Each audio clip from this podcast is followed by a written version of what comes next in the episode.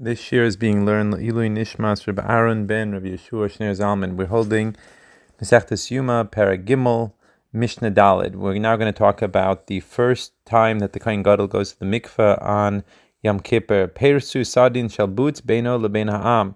They would spread out a sheet of linen between the Kohen Gadol and the rest of the people. For modesty reasons, the Bartanura explains that they would specifically use, excuse me, a sheet of linen because the major- most of the year he was working, he was doing his avoda with his golden clothing, and today he is going to be using uh, white clothing instead. Pshat Yada, uh, I'm sorry, Pashat Yarad Vitavel, he takes off his regular clothes, goes down to the mikveh, and he toivels himself.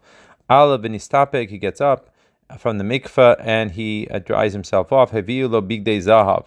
Now they bring him the golden garments, which are the eight garments that he would usually wear in the in the temple. The reason for this is is because during the avoda of the regular day's work, uh, even on Yom Kippur, he would wear his usual golden uh, garments. So he put them on, and then he would, so to speak, wash his feet and hands, or his hands and feet. That means that, as the Bartanura explains, he would wash his hands and feet uh, from the kior, and throughout the day he will be doing this both when he takes off the clothing and then when he also puts on the clothing. The reason why he did not do it prior to um, going into the mikveh, namely when he took off uh, the original clothing, is because the original clothing was not sanctified clothing; they were just his regular clothing, as opposed to, as we're going to see later on throughout the day. Next part of the uh, Mishnah goes on to say, "Veheviulo as a Tommy, they brought him the lamb for the Tamid offering. Karatsu, he started by killing it, by shechting most of it, by going through the majority of uh, the uh, windpipe and um, and the esophagus. Then the other another person would finish up the shechting in order that what? In order that kibil es adam, in order that he could go and grab a bowl in which to catch the blood of the Tamid offering, Uzrako, and then he would throw it against the walls of the Mizbeach. Nichnas lahaktir k'teres shel shachar. He then went in to burn the morning uh, the incense, on the uh, Mizbeach HaZahav, the inner golden Mizbeach. Laheti v'saneros, and he also uh, cleaned the ashes and the burnt wicks of the menorah. Lahakri v'saroish v'sayivarim v'sachavitim v'esayayin. And then he went back out uh, in order to offer up the head and the limbs of the Tamid offering, as well as the Chavitin and the uh, Mincha offering and the wine offering uh, for that day.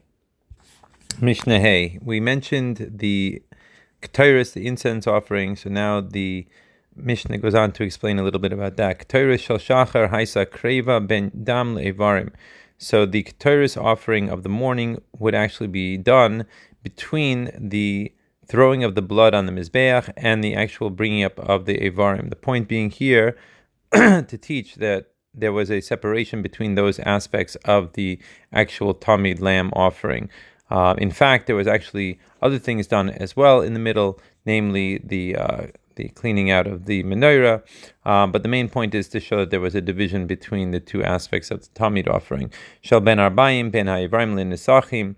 In the afternoon, when they would burn the keteris, they would also uh, do it in a in a way that it was between the actual burning of the limbs and the um, the nisachim. Nisachim, generally speaking, is translated as wine offerings. However, the Tosfos Yontif points out that over here it also refers to the uh, mincha offering as well.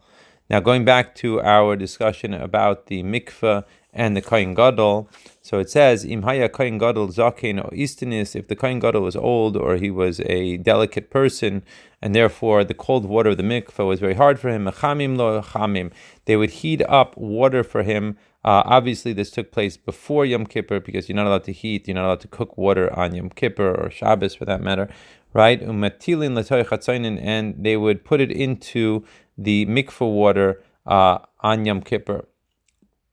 The kedei shetafik tzinasan, so that way uh, it would take away a little bit of the uh, the coldness uh, from the water. Uh, basically, I guess we could say it would take the edge off of the mikveh um, in order that the kohen gadol would be able to do it uh, without feeling uncomfortable, that uncomfortable.